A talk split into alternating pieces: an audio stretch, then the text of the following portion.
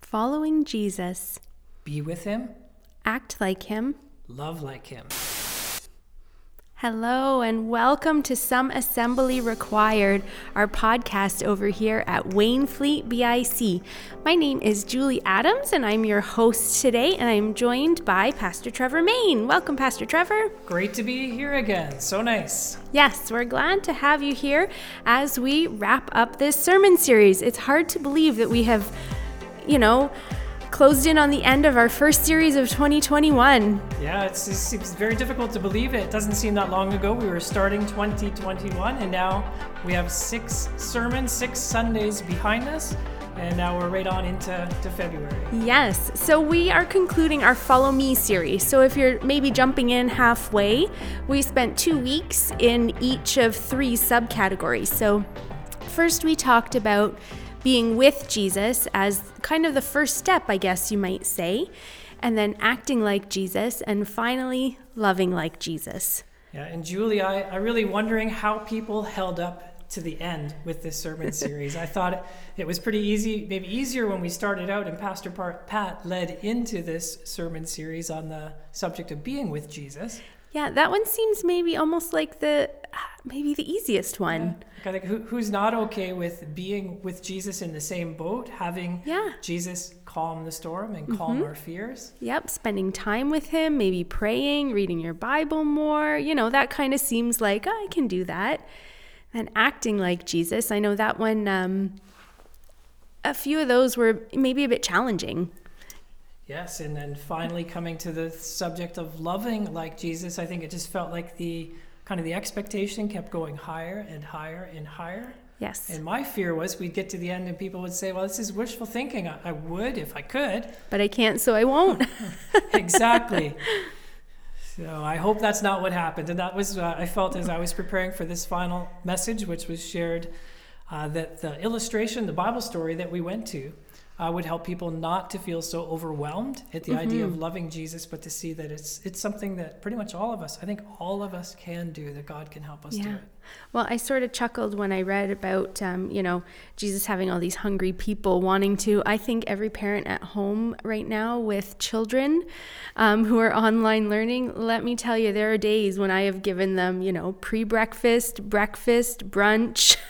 There's not enough grapes, Nope. crackers, and uh, apple slices to uh, to keep the kids in. no, everyone's grocery bill goes up when people spend more time at home, I Yeah. think. So. A little bit of food sometimes helps a person to learn, right? yes. so this was a really good one. Um, this story has always been one that felt sort of kind of amazing to me, you know, how even just the imagery of it, of taking so little and making it into so much. Yep. And the disciples, they just couldn't see it when the, when the need first presented itself, and uh, when they did an inventory and saw they only had five small loaves of bread and two small fish. Um, they, they, they just couldn't see it was possible. They, they wanted to send everybody home. Yep. Yeah. Well, I can, yeah, I can relate to, you know, we all have big tasks sometimes and you don't know where to start, you know? Yeah, and when we see how big some of those tasks are, the tendency might be to say, well, we can't we can't do anything. Yeah. you know and so we leave leave people who have needs on their own basically Mm-hmm. uh, because we just don't feel we have the resources or we don't have it in us uh, to be able to meet their needs hmm Yeah, we feel sort of inadequate, but uh, you know, I think that's one of the lies that we that we can often believe is that we can't make a difference by doing something small. yeah yeah i think sometimes it's possible we underestimate Mhm. what jesus can do if we just make ourselves available Yes, you're right. It's uh, yeah, it's not what we can do; it's what Jesus can do through us. Absolutely. Mm-hmm. Yeah, and so when we looked at the story in the Bible in Mark chapter 4, verses 34 to 44, uh, there was that multitude of people uh, that's uh, stomachs were growling. It was late in the day. And when we see how the story unfolded, and a little later, they were all fed and satisfied with food left over. Uh, I just thought of those three things in that story that really inspire me, and I hope inspire all of our listeners just to see that Jesus always takes the lead in love. It's just the way he's wired, it's his default to show compassion and love. He can see the needs, he knows how to meet them. And then his disciples followed his lead which is something that we can do.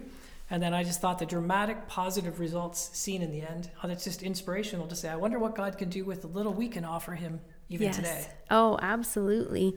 What are some practical ways that we can meet needs that you think maybe that we might underestimate in ourselves? Yeah, I, I, tried to think of some of those ways to share in the message, and some of the last ones I shared in the message are probably some of the ones that are more likely to cross your path even today. Uh, because one of those is saying, well, who might Jesus bring across my path who has a need mm-hmm. uh, that I might be able to meet with God's help? And so it's just opening our eyes to see in our current context. Might be another family member, someone who lives in your own household, mm-hmm. someone that you work with, uh, someone that you meet out in the community or that you're aware of who lives on your street.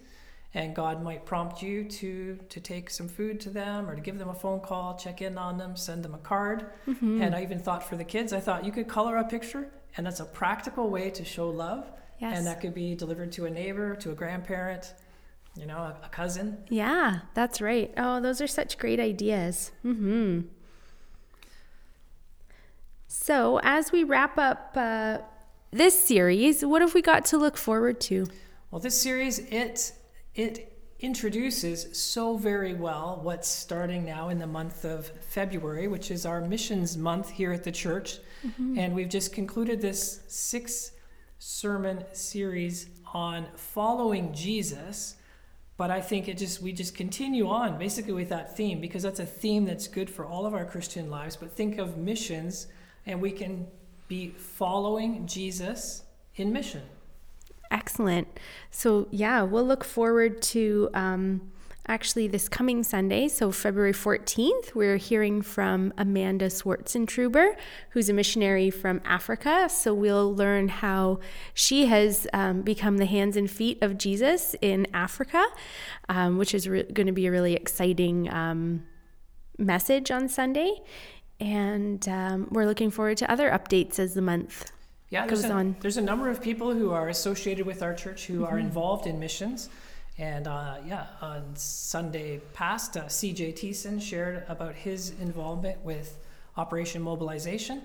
But then uh, Melinda Mitterhauser, who was in our church for, mm-hmm. for a number of years as she was a young person with her family, uh, she's dropping back in with her husband Tanner, mm-hmm. Uh, who serve with Youth with a Mission Niagara, to update us on their ministry.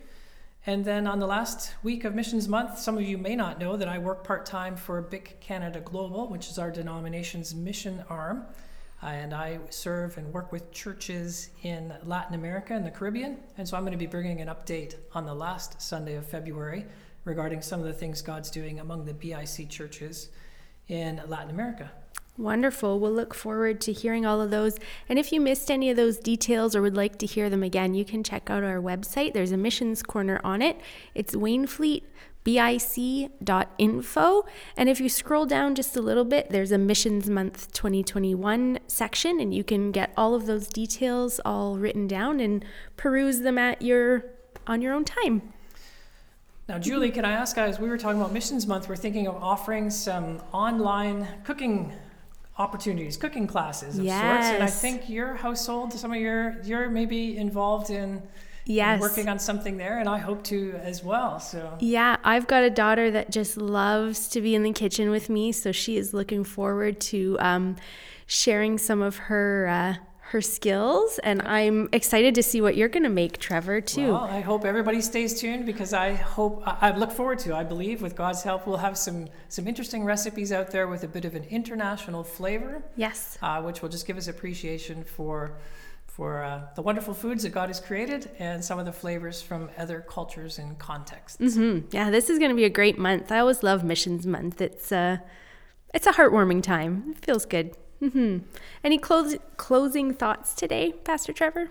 Just want to encourage people wherever you're at to to don't be pessimistic uh, about what God could do through you. I encourage you to be fully optimistic, uh, just as you put yourself in the shoes of Jesus' disciples as he fed the, the multitude and realized that they were able to help out in such significant ways and there are lots of ways that you can help show God's love in practical ways in the world around you. And so I encourage you to, to do that. Excellent. Thank you very much. And if you'd like to get in touch with Pastor Trevor with any questions or feedback, or would like more information about Missions Month or our Dollar a Day program that's really exciting, um, you're always welcome to email him. His email address is trevor at wainfleetbic.com. And my email address, if you'd like to get in touch with me with any feedback or podcast suggestions, I'd love to hear from you. Uh, my email address is julie at wainfleetbic.com. So we hope and pray that you have an excellent week, and we will see you again soon. Bye for now. Bye.